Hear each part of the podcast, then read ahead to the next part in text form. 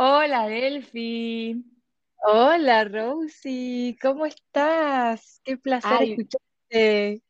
ay, sí, estaba por decirte lo mismo. Em, quiero contar, quiero empezar contando que yo hice clases de mindfulness con Delphi, así que asocio tu voz como a todas esas meditaciones, a todas Mm, esas charlas tan profundas que surgían en ese contexto, así que tu voz como que me asocia a algo placentero, me lleva ahí. Bueno, muchas gracias, muchas gracias. Para mí también fue un placer tenerte ahí cerquita en esos talleres que, que siempre digo, ¿no? Yo también, si bien yo soy la que los facilito, yo me llevo un montón de cosas también de los que vienen y que asisten, así que sí, sí, fue un un momento muy lindo juntas en Argentina.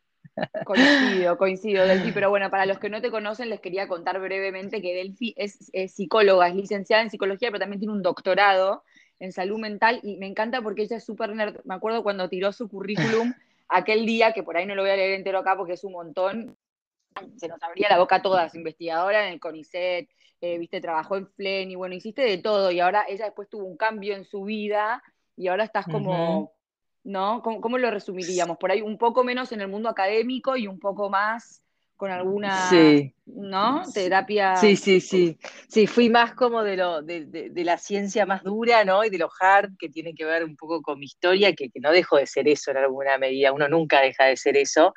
Pero, pero bueno, como que la vida y la maternidad y, y creo que la edad también me ha ido como, como suavizando, ¿no? Y, yo siempre cuento también un poco esto en estos talleres, ¿no? Como que arranqué mi vida profesional muy joven, eh, en donde, digamos, mi mente era todo mente, ¿no? Mi mente estaba muy sobrevalorada y, y vivía en un mundo muy académico y muy mental.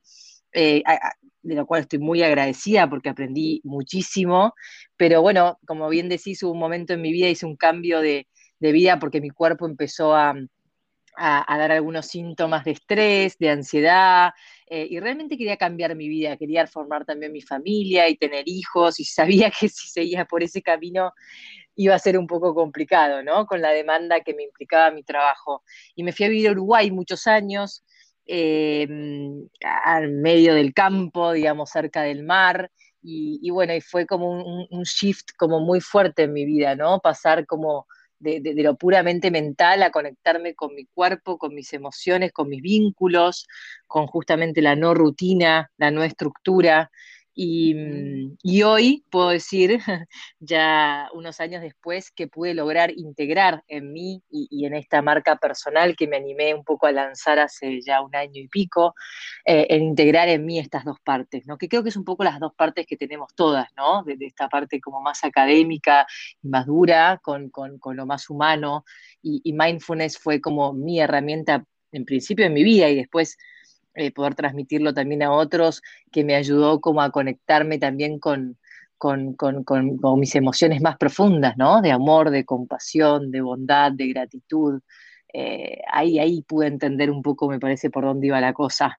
Y bueno, y hoy la trabajo que, como psicóloga integrando todo esto, ¿no? De adultos y de parejas. Exactamente, Claro, sí, sí, no, sí. pero qué interesante todo esto que contás, porque a muchas mujeres que te escuchan, bueno, hombres son menos los que nos escuchan, debo admitir, pero hay también algunos. sí, Eh, sí, sí. nada, es como el desafío, porque va, al menos para mí, porque yo coincido, no se trata de renegar de la primera parte, porque la primera parte te dio conocimiento, te dio saber, te puertas, te formó como profesional. No es lo mismo hablar de los temas que vos hablás, teniendo todo ese bagaje que siendo una improvisada, que con mm, su intuición, que igual la intuición es muy poderosa, pero quiero decir, como que te da otro, te para desde otro lugar. Entonces, tal cual, no se trata de renegar, sino de integrar, ir evolucionando y seguir agregando capas a, a lo Sí, somos, ¿no? absolutamente. Sí, Como sí, sí. más den, cada vez más sentido la palabra, no densa, de ah, qué densa, sino la No, no, no, no, hace yo la totalmente. Si yo dijera una palabra en mi vida es esa, es integración. Yo creo que la palabra en mi vida es la integración, ¿no? En,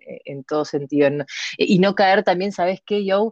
Eh, vivimos en un mundo, sobre todo Occidente, es un mundo muy eh, dualista, ¿no? O sea, caemos todo el tiempo en la dualidad, ¿no? De, de lo bueno y lo malo, lo lindo, lo feo, lo que está bien, lo que está mal. Ya lo vamos a hablar hoy en, en parejas pero um, también en esto de poder integrar, el integrar nos ayuda a, a, a, a, no caer en la dualidad, en entender que, que, justamente que, es, que son las dos caras de la misma moneda, ¿no? La dualidad no nos ayuda y Oriente nos, nos cuenta, nos enseña mucho esto de la no dualidad, ¿no? Mm, y el no juicio. Mm. Qué bueno.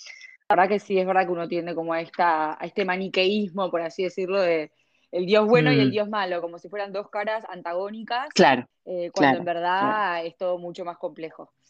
Pasa que es más fácil simplificar y reducir a, a, veces polaridades. Es como un desafío que uno tiene que hacer a veces de decir, no, para, para, no voy a caer en el facilismo de, la dualidad, sino justamente. Pero bueno, nos vamos por las ramas. Hoy estamos acá. Podemos hablar, de otra, eh, otro podcast sobre eso. Tenemos tanto para hablar. Te iba a decir, tu vida ya da para un podcast porque me parece que puede inspirar a muchas mujeres. Pero el tema que hoy nos convoca es la pareja. Wow que temón. Justo ayer em, habilité en Instagram mm. este juego de preguntas y respuestas porque dos o tres chicas el mismo día me preguntaron como, che, acabo de llegar acá, no entiendo mucho esto. me gustan tus historias de amor, pero ¿quién sos? Bueno, entonces dije, bueno, a ver, vamos a charlar un poco. Y, más de una me, pidió que, que, les diera como de, de convivencia, la, la, la. No lo vamos a mm. plantear desde ese lado, pero sí estamos hoy para, acá con Delphi, que trabaja mucho con parejas para hablar de la pareja y las relaciones de pareja. Vos escribís mucho en tu, en, tu, en tu Instagram del tema y en uno de tus posteos que me pareció muy interesante, vi esta teoría de, del, ancla y la ola, ¿no?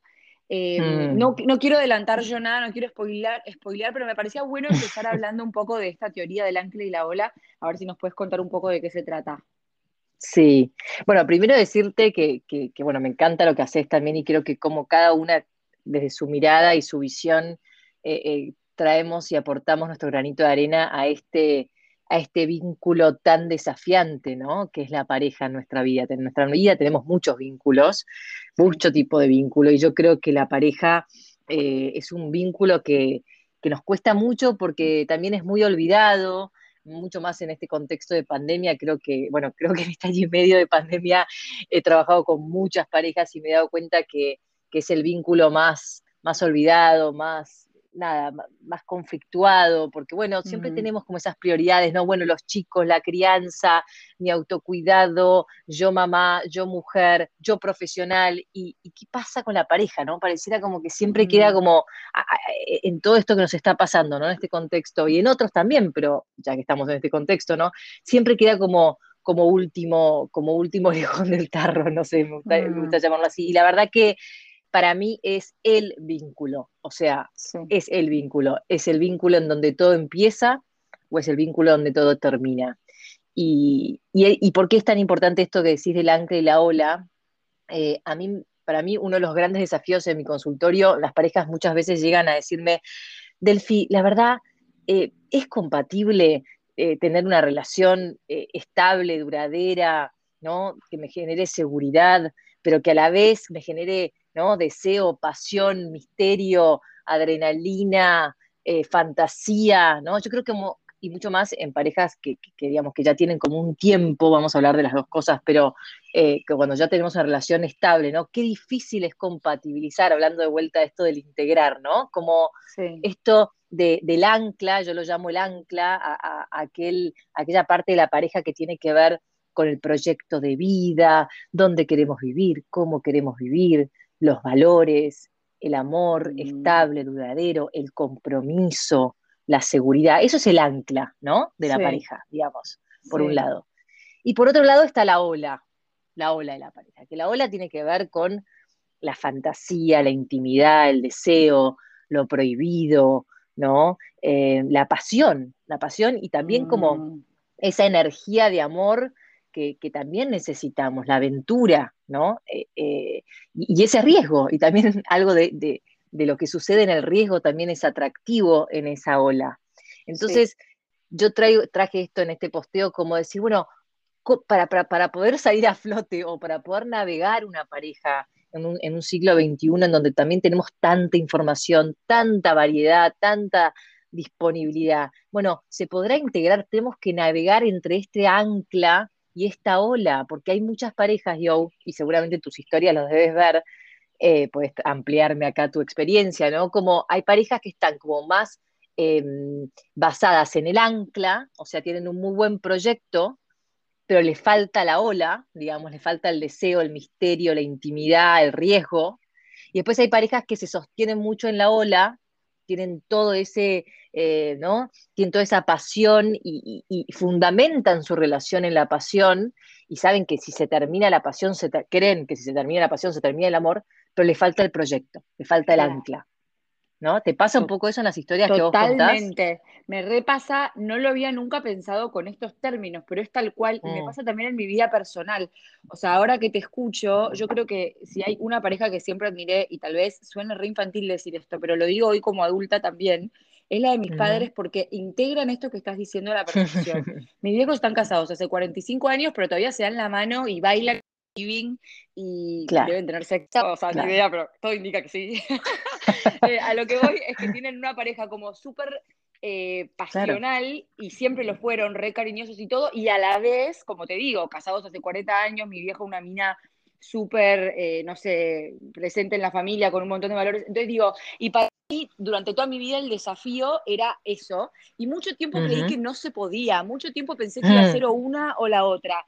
Y tuve noviazgos mm. donde había mucha ancla, y entonces yo permanecía, porque era buena, pero ¿cómo le voy a cortar a este pibe que va a ser un excelente padre de familia, que me quiere un montón y que labura bárbaro y tiene cuatro másters? ¿Cómo le voy a cortar ese Era, Es el buen candidato, ¿no? Claro, es el, buen, candidato. y qué osada en pensar en salir de ahí. Después me fui a la ola y era toda una ola, era todo como un horror. Terminé tipo revolcada en las olas de Chapalmalal de mi infancia, que digo, ¿qué hacía ahí? Viste, casi me ahogo. Entonces digo, y creo que, que eh, y, no por hacerle publicidad a mi marido, porque cero, pero ahora que te escucho, digo, claro, era eso, eso fue lo que me atrajo de él. El decir, me copa, y vos que lo conoces, como que me copa de dónde viene y la clase de persona que es y, cómo lo mm. criaron y todo, pero también me genera un misterio y me genera una mm. adrenalina y me parece espléndido, como que las dos, entonces, y en mis historias es verdad que hay mucho de esta polaridad. Y tal vez de esto mm. se trate entonces, no te digo la clave del éxito porque dudo que haya solo una, pero puede ser que nos estén dando como una pauta eh, muy rica. Sí, absolutamente. Sí, y, a ver, ni hablar si uno no está en pareja para que cuando aparezca esa pareja, como decís vos, ¿no? Poder, por ahí tener esto en mente, yo soy muy, muy visual, por eso traje esto del ancla y la ola, ¿no? Por ahí se acuerdan cuando escuchen este podcast, se van a acordar y decir, a ver, esta pareja, esta relación que estoy teniendo hoy, ¿está más en el ancla o está más en la ola?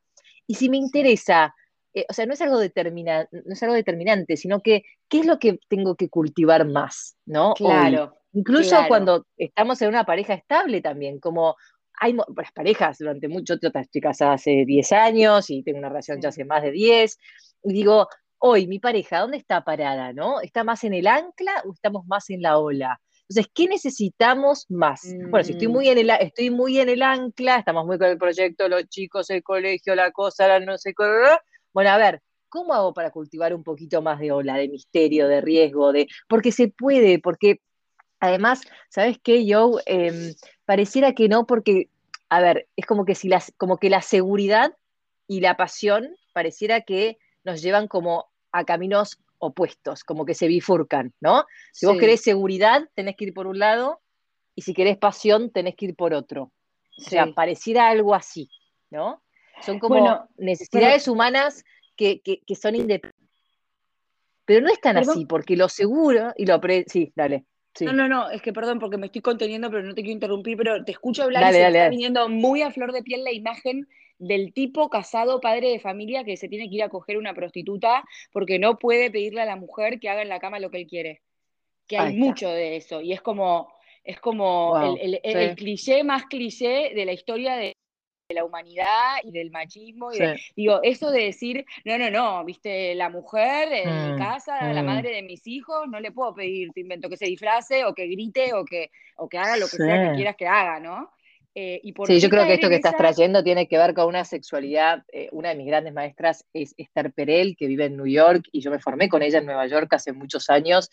Es una mujer que tiene una mirada muy abierta y fresca de la sexualidad y la pareja. Recomiendo, obviamente, todos sus libros, podcast, eh, charlas TED, etc. Y Esther Perel, ella es belga, habla nueve idiomas, es una mujer increíble. Eh, trae esta mirada, como decís, ¿por qué no? O sea, ¿qué, los, ¿qué es lo que nos está pasando? Estamos viviendo en el siglo XXI. ¿Quién define qué en una pareja? Mientras que haya un acuerdo entre dos personas, vale todo. Yo, yo he visto cuando yo me formaba en New York hace 10 años, eh, me acuerdo que veíamos ahí en, el Ackerman Institute of Family con, con Esther, veíamos eh, parejas de poliamor, por ejemplo, hace más de 10 años te estoy diciendo. Hoy, mm. hoy ah, recién ahora nos enteramos ahora en, en Argentina lo que es el poliamor, pero yo hace más de 10 años en Cámara Gesell miraba parejas de poliamor y yo, y yo decía, wow, qué loco, ¿no? O sea, mientras que haya un acuerdo entre dos personas y, bueno, saben lo que es el poliamor, hay una, pareja primaria y cada, eh, cada uno de ellos tiene parejas secundarias, pero hay un acuerdo. Acá todo se trata para mí del acuerdo. Y como vos decís, si hay un acuerdo, ¿por qué no? El problema viene cuando no hay un acuerdo y ahí entra la traición, por supuesto, ¿no? Y, ahí, es cuando a uno de los dos no se sabe lo que está pasando y ahí sí ah, estamos hablando de otra cosa. Pero está bueno lo que decís en esto en cuanto a la sociedad. ¿Por qué yo no le podría pedir a mi mujer algo que me gusta, algo que deseo, algo que fantaseo? Obviamente, siempre y cuando también ella se sienta cómoda con eso, ¿no? Como que respetando los dos lados no haciendo uso de mi mujer como un objeto, sino como un sujeto que ella también desea o no desea acceder a ciertas cosas, ¿no? Ni hablar, y seguro que, claro que seguro que un montón de mujeres se prenden. Lo que pasa es que ese tipo preguntan, porque ellos son los que no quieren ver a su mujer en ese rol de hola.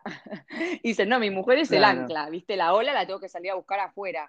Em, Ay, sí, qué pena, qué pena, me da esas cosas. qué pena me da, porque Ojalá que no. Yo, creo que lo seguro y lo predecible puede convivir perfectamente con el deseo de buscar lo misterioso, lo excitante. Yo creo que podemos eh, ser padres, estar en nuestra casa, que compramos el techo propio, la, la el, el crédito, el todo, y a la vez los niños se duermen y poder jugar un rato entre nosotros como pareja y pasarla bien y volver a ser niños y volver a ser jóvenes de vuelta. Yo creo que se puede, se puede, ¿por qué no? Si no es un se sostiene? mental. si no, no, se sostiene la parte. no sé, yo me acuerdo el día que me casé, que fui a desayunar con mamá. A ver, vieja, tirame un tip. Si vos me tuvieras que tirar un consejo para mi matrimonio que está por arrancar hoy, ¿qué me decís? Y me dice, mira, cuando hayan pasado dos semanas y vos te des cuenta que el monotema de tu casa es que los chicos, que el colegio, que la maestra particular, que la empleada me falló, que bla, bla, bla, bla, lo invitas a tu marido a comer bajo la luz de la luna en el náutico, me decía ella, por ejemplo, que es un club que nos queda muy cerquita a nosotros, y lo sacás a bailar. Por ponerme un ejemplo, ella que dice, rompe la rutina, no puedes caer en rachas muy largas de, de tanta ancla, porque te si no. Eh, tenés que como todo el tiempo buscar revitalizar la pareja, pero es un trabajo, es como vos decís, es, es, esta, es hacernos la pregunta, es observar mi pareja, qué necesita, qué me está pidiendo, qué necesito yo, qué, qué me está reclamando esta situación y qué puedo hacer para cambiarlo. Totalmente, totalmente. Y por eso, y como que el ola, el ola la, la ola y el ancla, para mí la ola, por ejemplo, tiene que ver más con los primeros momentos de una relación, ¿no? La ola eh, es ese momento de enamoramiento que yo sé que vos lo plasmás tan bien en tus escritos y que, adoro leerte, ¿no? Ese momento de tsunami, de, ola que aparece una persona en nuestra vida y, nos llena de todas estas emociones tan intensas. Entonces, em, te quiero traer como, viste que mi parte nerd, yo te dije, no, no voy a poder resignarme nunca, ¿no? Pero hay muchos estudios eh, que muestran tipo qué es lo que nos enciende eh, en nuestra pareja, qué es lo que nos atrae de una persona, qué es lo que hace que una persona nos atraiga o no cuando estoy buscando a alguien, ¿no? Esto es evidencia científica, ¿no? Contanos, contanos. Y hay cuatro componentes como muy, muy, muy interesantes. Uno tiene que ver el atractivo físico, y se habla mucho de esto, de que si realmente el físico, lo, físico es un tema o no es un tema en la, elección, digamos, de, nuestra pareja. Em, o sea, básicamente, digamos, cuánto de lo físico, y no me llamo, no llamo solo lo físico, eh, digamos, como solo el cuerpo, sino la actitud, la ropa, el mm. detalle, ¿no? Todo lo que mm. implica, digamos, lo físico, ¿no? Eh, colabora o no nuestra elección, y en este estudio lo que se encontró fueron dos cosas, muchas, pero quise traer dos, como una es de que claramente los hombres le dan más importancia a esta variable del atractivo físico que las mujeres. O sea, acá hay algo de género. ¡Qué sorpresa! Sí, sí, los hombres, eh, como que pesa más en los hombres que en las mujeres esta sensación de, a ver, me va, pero no solamente lo, si es linda o no es linda, si, ¿no? Como esta cosa de, la actitud, de la ropa, del look, del perfume. Eh, claro, como que es como una primera entrada más importante para los hombres que para las mujeres. Em, por otro lado, la semejanza, que a mí esto me parece súper importante porque eh, yo creo que nos atraen personas o nos acercamos a personas que compartimos nuestros valores, nuestros gustos, nuestros intereses, mm. o sea, gustos desde, ay, qué loco, me pedí, te pedís el mismo café que yo en Starbucks, o sea, te gusta lo mismo que a mí, o eh, valores muy profundos, digo, puede ser cualquier cosa, pero esa semejanza creo que también atrae mucho, y, mucha gente me dice, bueno, pero pará, en realidad, la, ¿qué tiene que ver esto con la complementariedad? Porque también viste que a veces nos atrae lo complementario, o mucha gente habla de esto, como que si él, ¿no? Como que me atrae el complemento, el que es diferente a mí.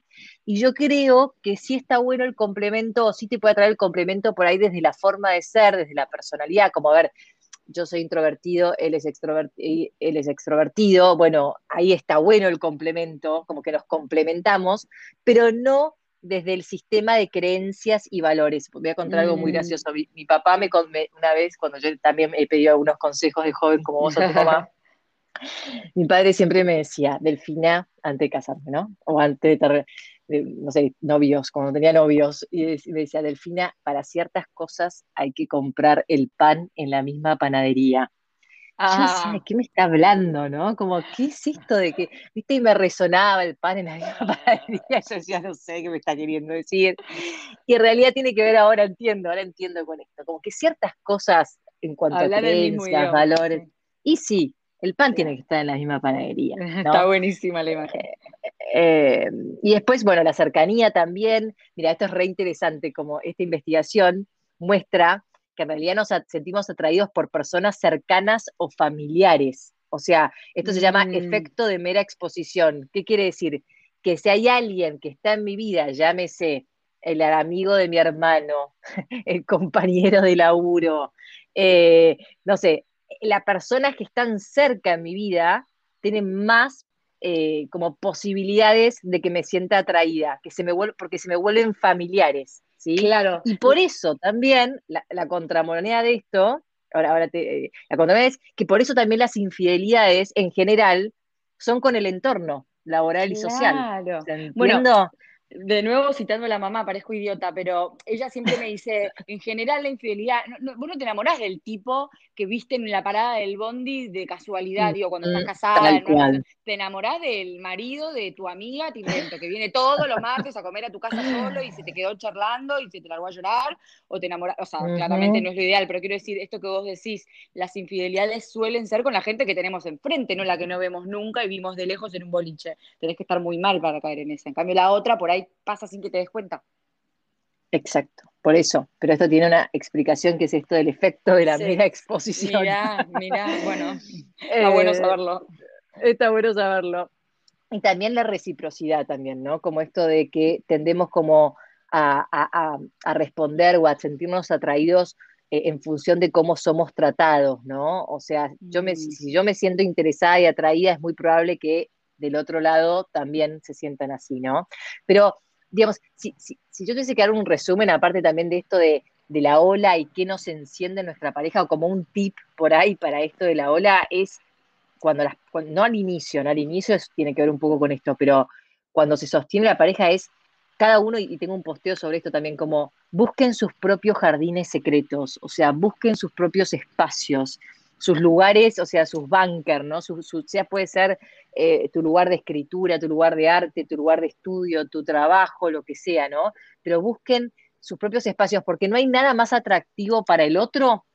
No sé si coincidís, Rosie, pero por lo menos para mí, no hay nada que me atraiga más a mí, de mi marido, cuando yo lo veo en su mundo.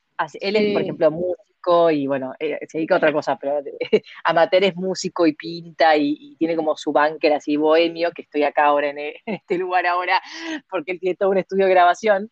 Eh, y yo cuando lo veo acá en su mundo, digo, claro, es mi turn on, es como este, este, esta expresión en inglés que es turn on, que sí, sí. Se, enciende porque es raro. Entiende, pero entiende, es como, es re lindo por ver al otro en su mundo. No sé si a vos te pasa eso. Pero totalmente de acuerdo.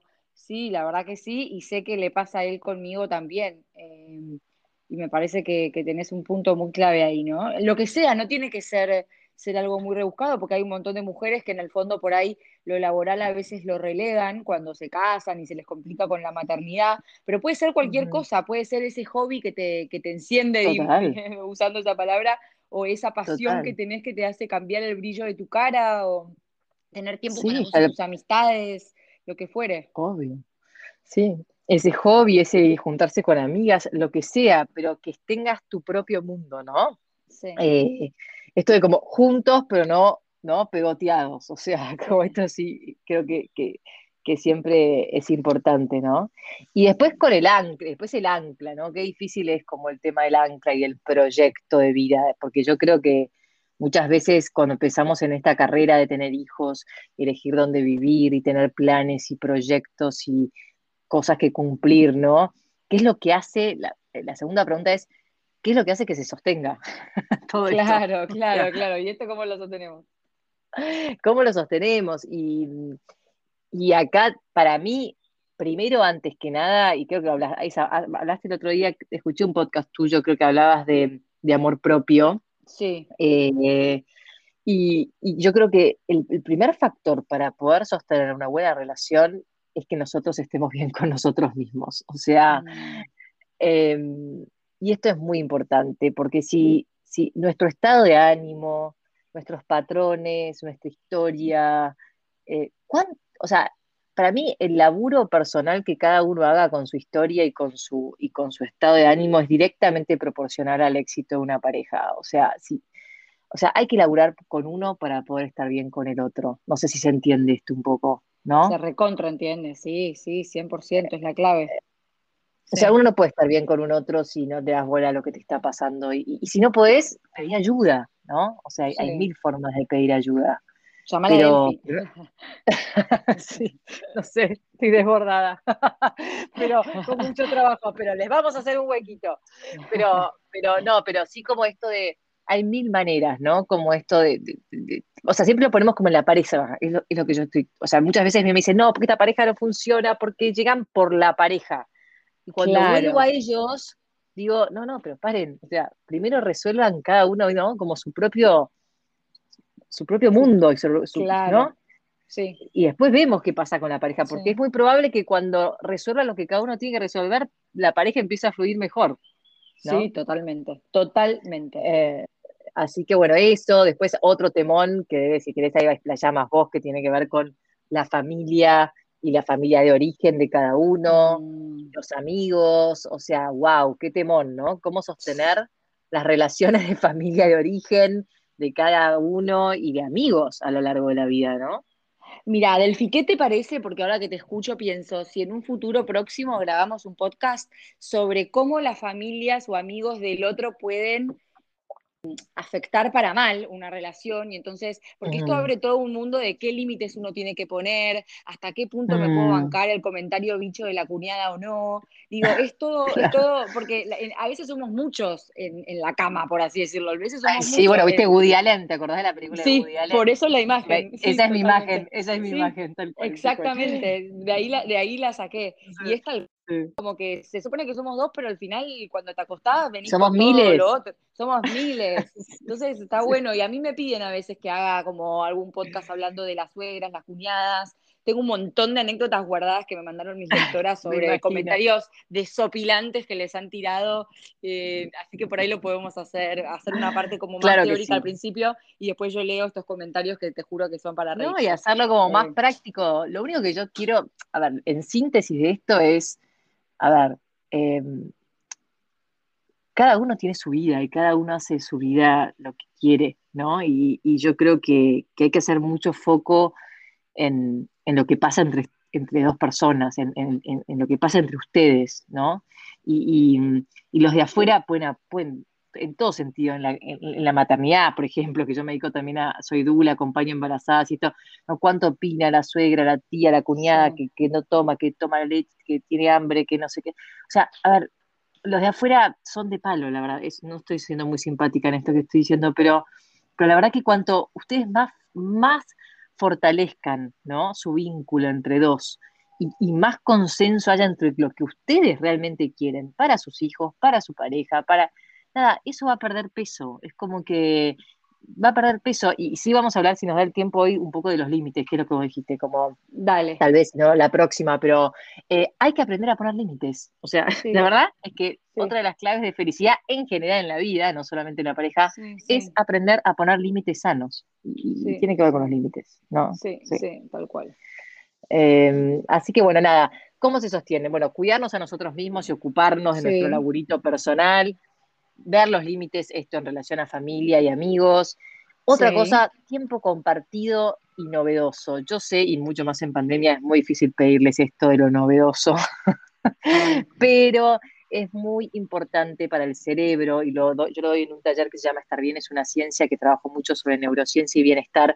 O sea, es muy importante la actividad lúdica en nuestro cerebro. O sea, mm. nosotros creemos de que cuando somos niños, vieron, el juego es todo, de hecho el juego es el hito del neurodesarrollo en los niños, y cuando somos adultos dejamos de jugar. O sea, como que se nos apaga el botón de, lo lúdico, pero nos paramos enfrente de un televisor y de repente nos pasamos 10 horas viendo cómo juegan otros, ¿no? Al fútbol, al rugby, al baloncesto, a la, la, pelotita, a cualquier cosa. O sea que claramente nos sigue atrayendo el juego y, y, lo desafiante, porque es la competencia, competencia linda, digo, el desafío. Eso, está, eso tiene que ver con la parte más eh, primitiva de nuestro cerebro, con nuestro cerebro reptiliano, ¿no? Todo esto del desafío y de la competencia y de la supervivencia. Entonces, volvamos también a nuestra pareja de la forma por ahí más simple, a lo lúdico. Y también lo trajiste antes, Rosia, esto de, de por qué no podemos eh, no sé, tal vez aprender un idioma juntos, un deporte. Soy malísima mm. jugando al tenis, bueno, pero aprendo a jugar al tenis y vamos juntos. O te acompaño a no sé dónde. A las cartas. Yo amo las cartas, los juegos de mesa, me parece un programón. Es un programón, pero por ahí a él no le divierte tanto como esa, pero buscar formas y que no sea cosas pasivas, porque muchas parejas me engañan y me dicen, sí, Delphi, elegimos la misma serie. No, No, claro. no vale los dos claro, claro. así en silencio, en piloto automático, mirando la pantalla. Está re bueno que miren una serie o una peli, pero yo quiero otra cosa. Un poco más, sí, sí, sí. Quiero interacción, ¿no? Quiero como esto, de, divertirse juntos, de por ahí esto, dar vueltas por la ciudad, escuchar música en el auto, bailar, bueno, esto que traías, ¿no? Lo lúdico, lo lúdico. Eh, eso sostiene una pareja. Esto que dijiste de tus padres, claramente. Y, piensen los que están escuchando este podcast. Parejas que ustedes admiran.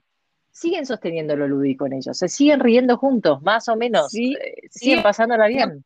¿Quién aspira a eso si no? Es como. Totalmente, totalmente. Y después lo último que me parece re importante, muy importante, que tiene que ver con la admiración hacia el otro, mm. ¿no? Y estoy entrando en un temor. Sí, y algo dijiste hace un rato, eso de, respetar los espacios que tiene el otro y valorarlos y admirarlos. Bueno, la admiración por ahí viene por ahí también, ¿no? Sí, sí, sí, sí. Qué difícil, ¿no? A mí, mm. en mi consultorio también me pasa y en mi vida, como que algunas personas me dicen, ¿sabes qué me pasó? Es como que dejé de admirar, dejé de admirarlo, mm. ¿no? Em, o me cuesta admirarlo, o, y yo lo readmira, o, o, otras, por ejemplo, les pasa de todo y me dicen, no, pero lo readmiro en lo que hace. ¿No? Claro, y, eso sostiene todo lo demás a veces. Sí, y sostiene un montón. Entonces, como que la admiración, no solamente la admiración, sino también cómo, cómo acompañamos y empujamos ¿no? al otro en su vida. Me imagino, bueno, yo conozco un poco tu historia, que acompañas, ¿no? que tu pareja, tu marido tiene que viajar por el mundo y, nada, eso implica un montón de movimiento y, de aliento y, y puede parecer como muy lindo, ¿no? A veces desde afuera, pero pero es de mucho esfuerzo, ¿no? el empuje y el acompañamiento de todo eso. Sobre todo con hijos, eh, totalmente. Y con hijos, son vidas como, nada, en, ese sentido, como, como que hay que, hay, hay que ponerle, ¿no? El cuerpo. Entonces, eh, bueno, ¿cuánto admiramos? Pregúntense esto, ¿cuánto admiro y cuánto acompaño la vida del otro? ¿O cuánto, o cuánto soy una pincha globo, ¿entendés? ¿Cuánto me estoy, apoyo a mi, en lo que el otro esté haciendo o soy una pincha globo, ¿entendés? Como estoy todo el tiempo pinchándole, tipo, no, porque te das cuenta que lo que haces, pero ves que te pagan dos mangos por lo que no sé qué, pero ves que no sé qué, pero ves que, hay que estar cuidado con eso, porque eso mina, mina la autoestima, mina el mm. vínculo. ¿Se entiende un poco lo que digo con eso? Sí, sí, sí, mm. se como, entiende. celebremos más los éxitos del otro, ¿no? Claro. Eh, no sé, es importante. Piénsenlo en uno, cuando uno tiene un éxito, cuando uno le gusta, cuando hace algo que le sale bien. Y el otro te puede decir, ah, qué bueno, qué copado. Y dices, no, sí, qué sé yo, se va a preparar el café. O, realmente te lo valora, o realmente dices, che, wow, qué bueno, vamos a festejar, tomemos algo juntos. ¿No? Está, está bueno lo que decís, porque a veces uno a veces, no sé, admira por dentro, pero le cuesta un poco como verbalizarlo yo. Eso es algo que le reclamo al negro, porque a veces le digo, che, como dale, y él me dice, no, yo te admiro. Y digo, bueno, pero a veces necesito que también lo exteriorices, porque que lo sientas es un montón y está buenísimo, pero yo también necesito saber que lo sentís. Eh, re importante. Sí. Re importante. Expresémoslo y, y, celebrémoslo. Creo que alguna vez leí, ay, no me acuerdo, pero eh, un maestro como muy, muy grosso, no me acuerdo quién era, de tantos papers y cosas que leo, pero era como un científico muy grosso americano, tipo grande, que los dos eran científicos, ¿no? Y, llegó una nota, llegó una carta a su casa y era una, carta de una revista científica, como se dijera, de Lancet, o, bueno, de, altísimo impacto, muy grosa, y era la resolución de un artículo científico que había mandado su mujer, que había trabajado durante tres años para escribir ese artículo y que sea publicado en esa revista, ¿no? Mm. Y entonces eh, bueno, entonces él decía, ¿lo abro o no lo abro? Porque si lo abro, o sea, mejor abrirlo para o atajarla en el no o no, o, o darle la sorpresa, bueno, nada. Entonces él contó que lo abrió y que, nada, está tan simple, ¿no? Le puso la nota en la puerta de su casa y la llenó de globos y como que, ¿no? Ella no mm. estaba en su casa y cuando ella llegó vio, él, él le preparó toda esa sorpresa diciendo, wow, mira lo que lograste, ¿no? Tu artículo va a ser eh, publicado. Entonces, son cosas simples, pero me parece que, que tiene que ver con eso. Qué bueno, qué buen cuento, Delfi. Y sabes qué, perdón, ahora eh, te, voy a cambiar de tema un poco, pero creo que lo, de la, lo del ángel y lo de la ola quedó re claro. Dijiste algo medio al pasar, dijiste la, la, pandemia, la cuarentena. Y digo, mm, ahora que en Argentina, viste, de nuevo hay un montón de restricciones, de nuevo todo indica que los chicos a casa, con todo lo que eso implica para los cuidadores y los padres, ¿podrás darnos algunas pautas eh, para mm, reflexionar? cuando estamos en esos mm. momentos en que querés matar al otro, todo esto encima exacerbado por este contexto de COVID, ¿hay algún consejo? Sí, sí, claro que sí. Sí, claro que sí. Lo primero que quiero decirles y quiero decirnos, porque yo me incluyo acá, o sea, yo no, no, no, nunca me gusta hablar del lugar como de sujeto, de supuesto saber y yo estoy afuera de esto. Yo soy tan humana como todos y, y me encanta decirlo y decírmelo y repetírmelo una vez más, ¿no? Como yo creo que, la pareja, y esto lo escuché una vez de Matías Muñoz, no sé si lo, ah, conoces, me encanta, es un psicólogo que, nada, es un compañero, colega que, admiro mucho, y en un, taller de parejas que él dijo, eh, él dijo una frase muy potente que me quedó como grabada a fuego, que, dice, que dijo, la pareja pone el tono emocional de la casa, ¿no? Mm. Y yo me quedé como pensando, ¿no? O sea, ustedes, no desde el lugar del reto, pero no, pero sí desde la responsabilidad de que realmente, porque muchas veces pensamos, ay, no, los chicos son los que ponen el tono emocional en casa, ¿no? Como, ay, si los chicos están alborotados, si los chicos están, eh, no sé, están con mucho berrinche, o están muy no sé qué, no, todo lo ponemos en los chicos, pero no es así. La verdad mm. real es que no es así. Los que ponemos el tono emocional en nuestra casa, es que nuestra casa vibre, calma, o vibre ansiedad o vibre angustia, depende de los adultos. Y por ende, mm. depende de cada uno como ser humano y también de, la pareja, de cómo estemos nosotros como pareja. Por eso vuelvo a esto que dije al principio. Nuestra, la pareja pareciera ser el último vínculo al que le damos importancia, pero debería ser el primero, mm. porque nosotros marcamos el tono. Si nosotros estamos bien, ahora les voy a dar como algunas herramientas o tips, qué sé yo, pero digo, si nosotros podemos realmente autorregularnos y regularnos autorregularnos a nosotros mismos y regularnos mutuamente como pareja, la casa va a estar más en calma y los chicos mm. absorben eso. O sea, es como que este famoso, ¿no? Haz lo que yo, ¿cómo es? Eh, no hagas lo que, yo, digo, Haz lo que yo digo y no lo que yo hago. Exacto, no caigamos en eso. O sea, no, caigamos y es como vos decís, absorben. Pero si yo no me peleo delante de ellos, bueno, no importa, pero ellos se dan cuenta cuando hay tensión, ¿no? Es como que lo captan claro. Por eso, entonces volvamos a esto. Primero autocuidado, primero autorregularse. Formas hay muchas. Yo les puedo dar la forma de mindfulness y hay talleres de introducción a mindfulness que yo doy, hoy, y otros instructores muchos que también lo hacen en distintas partes del mundo. Busquen formas de autorregulación. Pueden ser mindfulness, puede ser yoga, puede ser terapia, puede ser la, terapéuticas, hay muchísimas y cada uno elige en base a sus creencias, a sus valores o lo que sienta que le hace bien. Pero primero con uno, después con el otro adulto que está en casa, ¿no? Entonces, si yo realmente, como, bueno, entro en una discusión, entro en una, lo que llamamos los terapeutas de pareja como una escalada, ¿no? Cuando, empieza la escalada, ¿no? Que es la pelea de tú, tú, tú, tú, y empezamos a escalar en algo que de repente se va al cuerno, ¿no? ¿Qué hacer? Primero esto de pensar dos veces lo que puedo estar diciendo. Y decís, bueno, pero ¿cómo para pensar dos veces? Claro, no, es que no podés pensar dos veces, porque cuando uno entra en una discusión, lo que pasa a nivel cerebral es que es, o sea, lo primero que surge es la emoción, ¿ok? O sea, tu cerebro es pura emoción. Tu sistema límbico, que es tu parte en donde sucede todo lo emocional, digamos, no está siendo regulado por el pensamiento, por la conciencia. No hay conciencia. Uno puede decir cualquier barbaridad, ¿entendés? Y no está, no hay pensamiento. Entonces, cuando uno entra en esa escala, lo que tiene que buscar es formas de tomar pausas, puede ser, hay una técnica que se llama time out, que es como, bueno, listo, a ver, no sé, estamos entrando a la escalada, reconocemos que estamos en, el modo emoción, ¿no? Entonces, tomamos distancia y nos vamos a lavar la cara, nos vamos a dar mm. una ducha, me voy a, una, me voy a caminar un rato, andar una bici o lo que sea. Y en eso, de la acción, también otras personas, los que quieran tener herramientas más de meditación, yo siempre, creo que en mi Instagram está el famoso stop, que es como ah.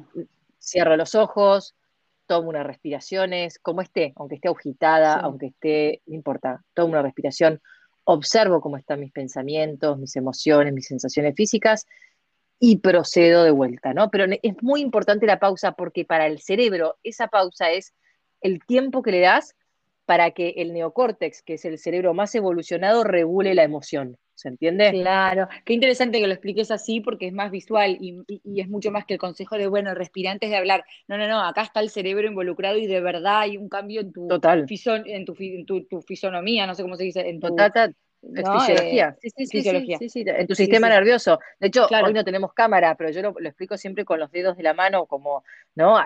o sea, cuando se nos vuelan las chapas, que como que levanto los dedos de la mano, quiere decir que todo el mundo emocional queda expuesto. Y ahí no podemos ni, ni querer evitar la emoción, porque no podemos, ya está, digamos, ni querer rechazarla, ni, pero necesitamos ayudarla. Es como el berrinche del chico, cuando tenemos un hijo con un berrinche pasa lo mismo, se le volaron las chapas. Vos que, vos pretendés que en ese momento el chico vos le expliques racionalmente que en realidad el chupetín que no le ibas a comprar, no sé qué, no sé cuánto, no podés. Entonces, ¿qué hay que hacer en ese momento? Pausa, ayudarlo a autorregularse, que no se golpee ni que haga daño a otros, dar una pausa y sí después volver siempre volver, porque también hay, acá hay una trampa, Rosy. Muchos me dicen, bueno, nos tomamos el recreo, pero después nunca más vuelven a hablar del tema. Claro, es negar, evadir. Claro, es como que, bueno, ya pasó, no, yo me voy acá volver a hablar del tema. No, no, no, no, no, no, no. Ya, mm, hay que volver desde el cerebro mm. consciente a hablar las cosas desde otro lugar. ¿Y cómo desde el otro lugar es? Y acá tiro algunos tips. Hablar siempre desde el yo, mm. desde lo que a uno le pasa mira, a mí me pasó esto, yo sentí esto. Es muy diferente decir esto a decir, ¿sabes qué? Vos me hiciste esto, vos no sé cuánto. Hablar de lo que, que en definitiva lo único que importa, lo que a vos te está pasando con la discusión, no lo que el otro hizo o dejó de hacer. ¿No? Claro, claro. igual. Hablar desde el yo, primero. Después, em, digamos, dentro de todo lo que uno tiene para decir, mantener como ciertos elogios. A ver, me gustaría como llamar esto, como, cómo poder decirlo. En general nosotros las parejas, viste que no nos elogiamos mucho, o sea, cuando ya estamos como bastante avanzados en la relación, ¿no? Pero si vos, no es lo mismo que vos le digas, a mí esto no me gustó y no me gustó y no me gustó, a decir, para, esto sí, esto sí, ¿no? Esto sí, pero todo esto no, ¿no? O sea, pero esto sí. O sea, poder captar algún feedback positivo de lo que sí estuvo bien. Porque ahora que nada es tan rotundo, ¿O no? No sé qué opinas de esto. No, total, no, no, no, totalmente, totalmente de acuerdo. Y, y cómo, cómo, importa el modo, ¿no? Por el modo se pierde la razón, decimos en casa. Es como que esto que vos decís, ya, ya cómo digo lo que me está pasando cambia un ah, montón. si voy al ataque, si le echo la culpa, siempre haces lo mismo, nunca no sé qué. Ay, por favor, eh, no, prohibidas esas palabras en las discusiones. Prohibidas, ahí va otro tip. Siempre, nunca prohibidas. Prohibidas. Exacto, me que en algún momento iba a, iba a surgir eso también, esto que decís vos del yo.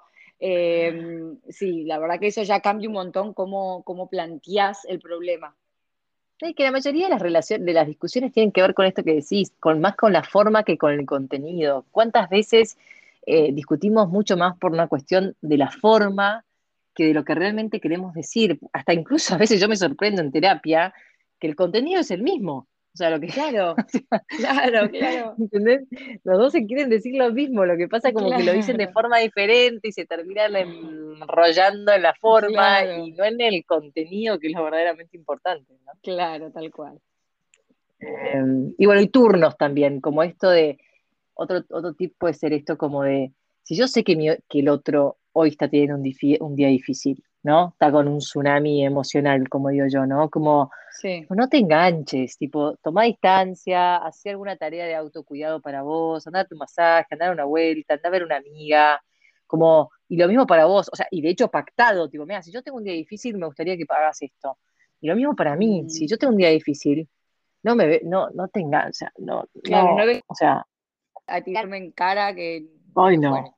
Sí, claro, eso tiene que ver con los límites emocionales también, ¿no? Como poder comunicar los límites emocionales. Hoy no puedo con esto. Realmente hoy no puedo. Entonces, claro, el, otro, el otro no tiene una bola de cristal. Hay que comunicar. claro, el no puede saber todo de nosotros. ¿no? Sí, sí, sí, sí. Sí, y es como que todo esto que, que hablamos hoy, o sea, somos tan complejos los seres humanos, hay tantos componentes que nos forman, que cuando yo voy y te digo algo lindo y te digo algo feo, eso, o sea, digo, detrás de, lo que yo te demuestro hay todo otro bagaje que puede estar condicionando. Entonces tratemos de sacar eso y quedarnos con, el contenido, con lo que se siente, con y, desentrañar toda la maleza. Em, y con, sí, sí, sí, y con el momento presente. Tal cual, tal cual. Y con el momento presente, porque en definitiva, engancharnos en historias pasadas, en cuentos pasados, a ver, la pandemia nos mostró, creo que fue un cachetazo de realidad para esto en, la vida, ¿no? Que lo único que vale es hoy, ahora, este instante que estamos hablando vos y yo. Esto es lo único real. Eh, no existe más nada. Entonces, ¿qué historia nos contamos en nuestra mente? ¿Qué, narrativas nos, nos contamos todo el tiempo en nuestra mente? Que no nos ayudan, la verdad es que no nos ayudan, porque ya pasó. Y por eso quiero recomendar tus talleres, porque cuando uno empieza a hacer mindfulness, empezás a observar desde afuera todas estas autoconversaciones que uno tiene y que son tan saboteadoras, no solo de la pareja, sino de casi todos los vínculos y muchas veces del vínculo con uno mismo, sobre todas las cosas. Como que esa, esa conversación, cuando vos la ves desde afuera y puedes identificar, no, para esta no es la realidad. Esta es la versión que en este momento mi cabeza me es cuando lográs como hacer ese clic y verlo desde arriba, cual dron, que ve desde arriba las cosas, todo como que adquiere otro sentido. Ya sé que es re fácil decirlo, a mí en la práctica me cuesta un montón. lo estás diciendo casi mejor que yo en los talleres. No, no, una muy buena alumna. Impresionante. Pero como te digo, después de momento soy la primera en toda la, narrativa que me dio a mí. Pero, pero bueno, No, pero es eso, es como pensamientos, esto, quédense con esto simple, como los pensamientos son simplemente hechos mentales, no son la realidad. Yo todo el tiempo me repito esto, como son mis pensamientos, no es la realidad. Por ahí es complejo entenderlo, ¿no? Pero es así. O sea, son pensamientos, punto. Bueno, son emociones. El doctor, Amor tiene una frase que es, no, te creas todo lo que pensás, no creas todo lo que pensás. Buenísimo, yo lo conozco también al doctor Amor, lo conozco. Es un personaje y a veces dice barbaridades, pero esa frase... Pero dice cosas también muy ciertas, muy ciertas. Y tiene, y tiene razón, eh, no, creas todo lo que pensás, pero en la vida, por ejemplo, esa gente que se enamora de sus propias opiniones dogmáticas y que, se convierte en más papista que el pasto, bueno, pará, pará, pará, ¿no? Y tampoco demoniza ni al otro ni a vos por cambiar de opinión. O sea, ay no, tal Firulita ahora se hace la, la que ni de hace mindfulness, pero hace un año era radical al trabajo. Bueno, cambió la mina por ahí. Como que no tiene que ser la misma, ¿no? Digo, uno cambia. Eh, total. Y está permitidísimo. Bueno, Delphi, escúchame, ¿qué te parece entonces? Yo después hablo con vos y ya agendamos un próximo podcast Dale, para en, los límites. Eh, no solo con la pareja, sino en todas nuestras relaciones, porque eso es algo de lo que no hablé y hoy nos quedó pendiente mm. y la verdad que creo que es re rico. Y para no hacerlo abuelo de pájaro, prefiero como darle, dedicarle otro episodio. ¿Te parece? Por supuesto, sí. Yo creo que lo más importante que, que vamos a hablar en el tema de los límites es cómo nos hacemos cargo de cosas que no nos pertenecen, ¿no? Yo quiero hablar un poco de eso, como esto de muchas veces sostenemos eh, cuestiones que no tienen que ver con uno, que tienen que ver con el otro y se puede y se le puede devolver al otro esto como devuelvo esto con amor. Esto no me pertenece, no ah. tiene que ver con mi historia, no tiene que ver conmigo, ¿no? Y ese es el mayor para mí límite de amor, especialmente en la pareja, ¿no? como mm. desde el amor poder devolver lo que no nos pertenece y sí hacernos cargo de lo que sí nos pertenece claro. Eh, a cada uno, ¿no? Wow, ya con esto que dijiste se me ocurren un montón de preguntas, pero me las voy a anotar, así las charlamos la próxima. Dale. Bueno, yo estoy tan agradecida. Es uno y otro y otro más. La verdad que has hecho un camino y un recorrido eh, enorme y, te felicito y, me encanta ser parte de tu camino, en serio. gracias, gracias Delphi. Lo mismo te digo yo a vos, gracias por tu tiempo, por compartir todo lo que muy clara, es un placer escucharte y, a mí también me encanta todo lo que estás haciendo desde tu cuenta, todo el contenido que estás aportando, creo que es muy valioso, así que no dejen de seguir la Delphi, yo en la descripción del capítulo voy a dejar tu arroba para que la gente que quiera por ahí, no sé, como vos decís, por ahí no tenés tantos huecos, pero por ahí pueden sumarse a algún curso. Sí, eh, talleres, de, talleres de, mindfulness, de introducción a mindfulness para el estrés, para las emociones, estudiando talleres nuevos de bienestar que hago un mix de neurociencia y bienestar con mm. sueño, alimentación, actividad física, meditación. Y también, ¿sabes qué? Me estoy metiendo en temas de productividad, de qué es ser una mujer productiva hoy y en este mix de ser mamá y ser profesional y que esta cosa ya de modé de, de creer que tenemos que trabajar 24 horas, 7 días a la semana, que eso es ser cool, no, eso ya no existe más. Tenemos que empezar a disfrutar más la vida. Así que me voy a meter ahí en, ese, en, ese, en esos baches de bienestar y de, ser más felices con lo que somos. Me encanta, de ¿eh? tomarnos un té y leernos un libro. Con la y que eso vale también, y que eso es válido y eso está re buenísimo y está recontravalado por la ciencia que tenemos que tener momentos de pausa en nuestra vida. Ay, ¿eh? me copa, me copa. Bueno, quiero hacer todos los cursos y invitarte todas las semanas a mi podcast. Bueno, nena, te mando un besote y nos hablamos. Beso, beso al negro y beso a todos por allá. Dale, también para los chicos, Abril especialmente la niñera de Facu. Ay, cómo te quiere Abril. Beso enorme. chao, chao. chao. Besito.